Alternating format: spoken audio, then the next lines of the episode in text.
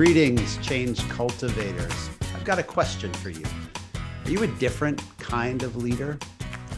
Being a leader in times of disruption and change, being a leader comfortable in kind of defining the change needed and driving transformation, well, to me and us the change cultivators that means being a different kind of change leader you know different than more than a traditional operational leader change leaders or great change cultivators as we like to think of them they, they truly excel at leading teams to seek and embrace change and drive organizations and teams to new places. So we have a running list of attributes at, at, at, Change Cultivators that we've mined through all of our, our different conversations with great change leaders. But because we feel so passionately around it, I am, it's why I'm delighted to chat with Judith Germain as our guest today on this podcast and a couple more to come. Judith is the leading authority on maverick leadership, which she defines as being willfully independent. And I mm-hmm. understand being a maverick, she's created that definition all to her own. And I'm sure we're going to get into what she means by that.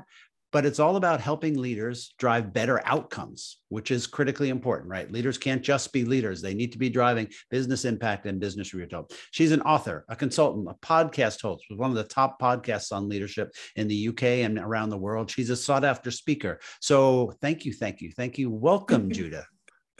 Thank you, Patrick. Pleased to be here. Oh, well, I'll let you tell our audience a little bit more about yourself before I want to poke around in some of what I've been getting familiar with you around. So, uh, give the thumbnail about what you do, what your company does, and the things that you get your hands into. Wow. Okay. Um, so, what I do is I help the C suite leaders, organizations improve their impact and influence by really improving, accelerating leadership capability. Um, the company is all about provoking curiosity. Yeah, because once you're curious, you will follow um, the problem right through to the solution. So being curious makes a big difference in terms of leadership. So that's what I really do, really. So it's all about the mentoring and leadership development of others so cool and so needed right? So mm. why do you get what gets you up in the morning excited about doing that? Like what it sounds so cool but what impact do you have with leaders? Speaking of, of driving towards outcomes you've got to go to bed at night and say wow today i was able to do x y and z with a leader or a group of leaders. So what fires you up and makes you think that that's such a critical skill that people should seek you out to help them? Oh i'm loving this already. I think what makes me so excited about it is that if you can really change the way business is done in the world, you are going to change the individuals that are doing it and you have a positive impact. You know, what's really missing from leadership, and my view is leadership starts with me, you, the individual, and it radiates out to other people and organizations that you affect. So if you're going to really do that properly, you're going to need critical thinking. You need to be able to do lateral thinking. You have to care about the individuals and you have to do what you say you're going to do with integrity. And I'm really passionate about that is to see people stand up and do what's right, get it done, but do it with care. Yeah, and so and so you created this brand around Maverick leadership, um, which, which, which I love. Uh, I and I really love that you just chose to define what it is because a Maverick can't accept just what the dictionary might tell us. So. Yeah. Uh, unpack that a little bit for us because I want to dive into it a little more detail, but let's make sure everybody who's listening understands when you say the word maverick leadership, it means this, and this is how you really want to manifest that. Okay, so maverick leadership is a philosophy, right? It's not a title. You don't go to work in the morning, put your leadership cloak on, and go, I am the leader. No, you wake up in the morning, you put your underwear on, and that is your maverick leadership. So, maverick leadership is who you are are you congruent? Do you have integrity? What's your character? And also, what do you do? Are you competent? Do you have a track record? How do you do the thing that you do? It's it's a marriage, it's an interplay between the essentialness of you and what you do, because leadership is personal. So connected to this term you use, which is willfully in willfully independent, as I look at my notes, right? What exactly does that mean? As a leader, so I like how you said that. I get out of bed, I put on my underwear. It feels like you want me to put a cape on to some degree, but that's cool too. Um, but I, you want me to be willfully independent in my leadership task. What does that really mean? Yeah. So, what it's not is a toddler, two years old, stamping their feet, going, no, no, no, no, no. Willful independence is knowing what you are going to do. It's being determined to get it done because it's the right thing that needs to be done at the right time. That's what willful independence is. It's not it's not about conforming for the sake of conforming. It's about standing up, being principled, and doing what needs to be done, even if it's unpopular to do it. So I want to create a little space for our audience from you know more classical leadership um, work, right? So this leadership is a pretty studied topic, right? It's you know you come up through a graduate university, you're going to learn leadership, quote unquote. Um, what's uniquely different about being this willfully independent maverick leader? Particularly and then the next question part b will be particularly in times of disruption and change which is really our focus here. So but uh, create a little space between maybe more classical leadership theories and leadership uh, frameworks to think about and how you want us to think about maverick leadership. Okay. so if you think about leadership regardless of whatever period of time you studied it what would be the same in all of that leadership is that it suits the time period. And it's the philosophy is these are some things you need to do to some people to get what you want. Pretty much all, almost any leadership theory, it's all about what you need to do to make someone do what you want them to do. That doesn't work, not really. The difference with maverick leadership is that it, it's it's for all time because it's so steeped in you as a leader have to have to bring yourself into this leadership and you have to do it in a certain way that's uniquely you but consistently applied. It looks at it doesn't do what most people do when they think about leadership. In the past if you was a good leader, it meant that you could study the you could study what happened before, make a prediction that might happen in the future, which worked really, really well for either little change or change that evolved in a steady, predictable way.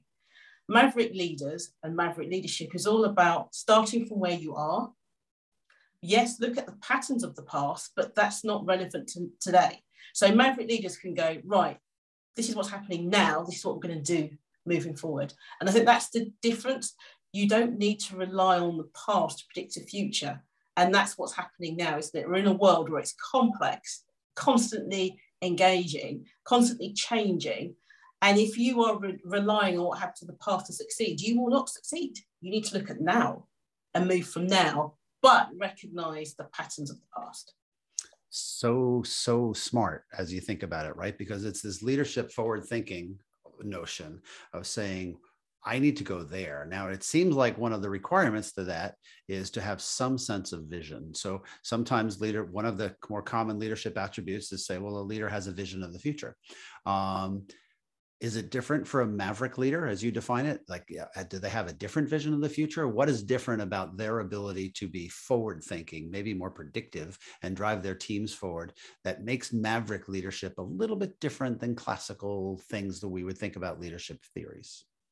I think the difference is not only are they lateral thinkers, so they can they use logic and imagination, but they're also emergent thinkers, so they can see the whole picture from lots of different things. So they're not narrowly focused. So they don't go into banking and think about banking. They look at everything so that things mm. emerge from that point of view. So I think that's the difference is that they're not ego driven.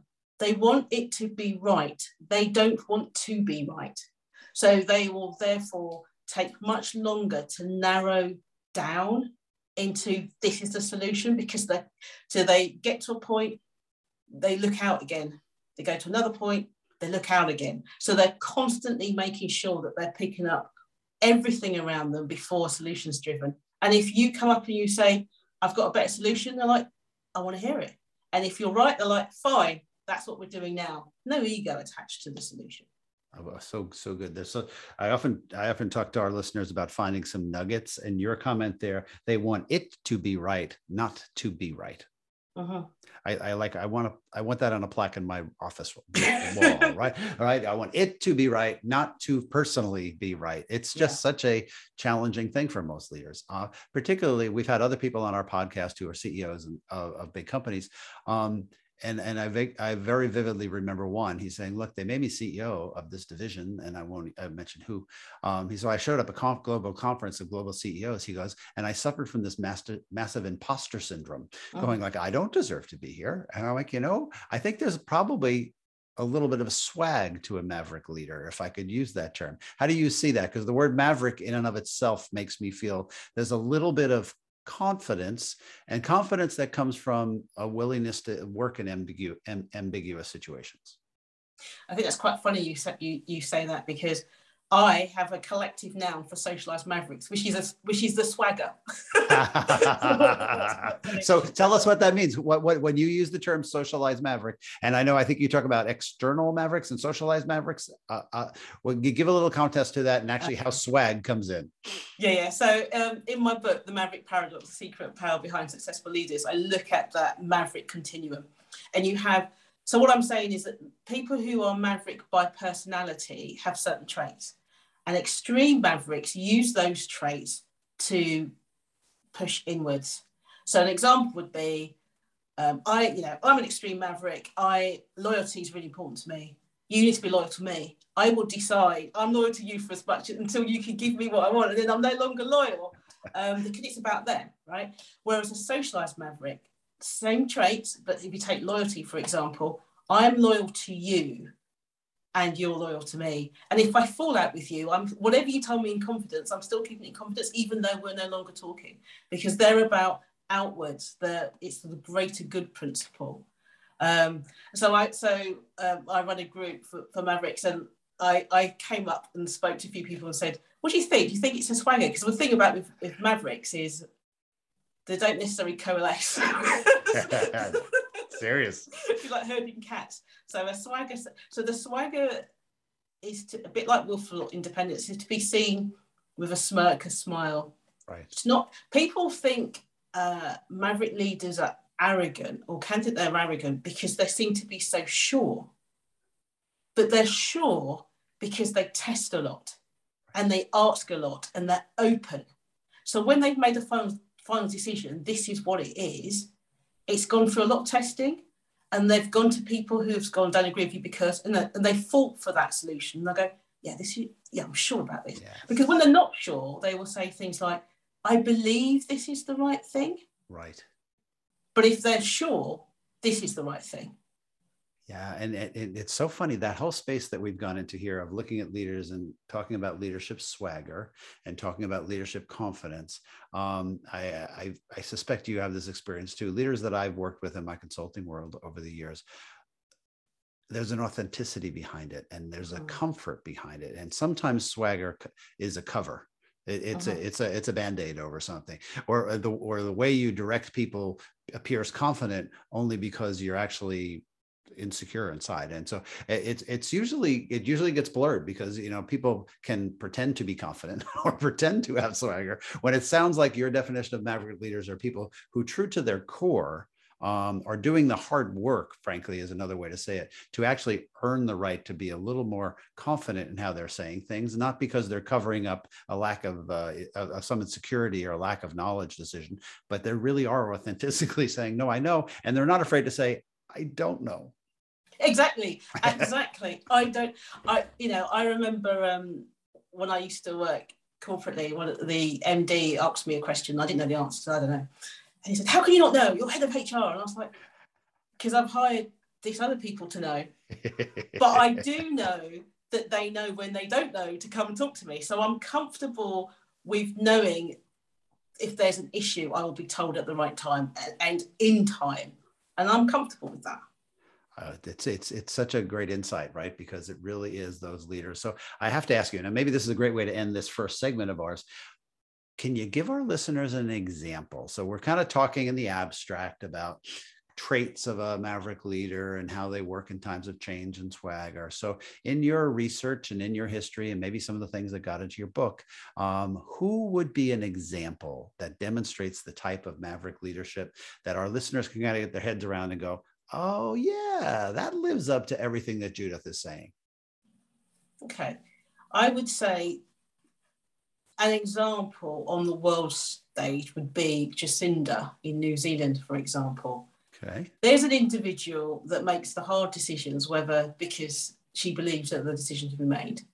She's the lady that took who who were breastfeeding her child and said, "My baby needs to eat." I, just, I happen to be in Parliament, but my baby's hungry. right, right. Um, and she didn't care. She was determined to do the, the right thing for her country and the right thing for her child. Um, yeah, she's got swagger. All right, cool. And is there a company so that, that that has become so embodied by one leader or multiple leaders that that like like that becomes like a maverick company right? Like you're you're impressed with them because of the way they operate and the way that they've gone through tra- challenging times. And so is there a company example that you could give? And i know i'm putting you on the spot but nobody said this was going to be a fair yeah um i think there are companies that work who are maverick, but there aren't as many companies who are maverick leaders, I would okay. say, at the moment. My job is not done yet. ah, job security. I love that. Uh, awesome. So I love that. So what a, as I said, I kicked off. Uh, delightful to have you on the Change Cultivators podcast. I look forward to digging into in our next couple of segments a little bit more about how you're thinking around Maverick leadership and the things you've experienced across coaching leaders and how that really intersects with being a leader during times of disruption and change and driving transformation. So uh, I'm so tickled and uh, to, to chat with you and listeners i would just have you um, stay tuned for the future episodes uh, with judith where we're going to dig a little bit deeper into maverick leadership and the intersection of that with transformation and change so stay tuned also, I'd encourage you all to make sure you look in the show notes. We'll have links to uh, any great, insightful comments that Judith makes, as well as to her book and her practice. So you'll be able to kind of consume all of the things that she puts out into the marketplace and dig in a little bit deeper. So thanks for joining us on this episode. And we will follow up our conversation, Judith, in a forthcoming episode. Whoa, whoa, destination shine so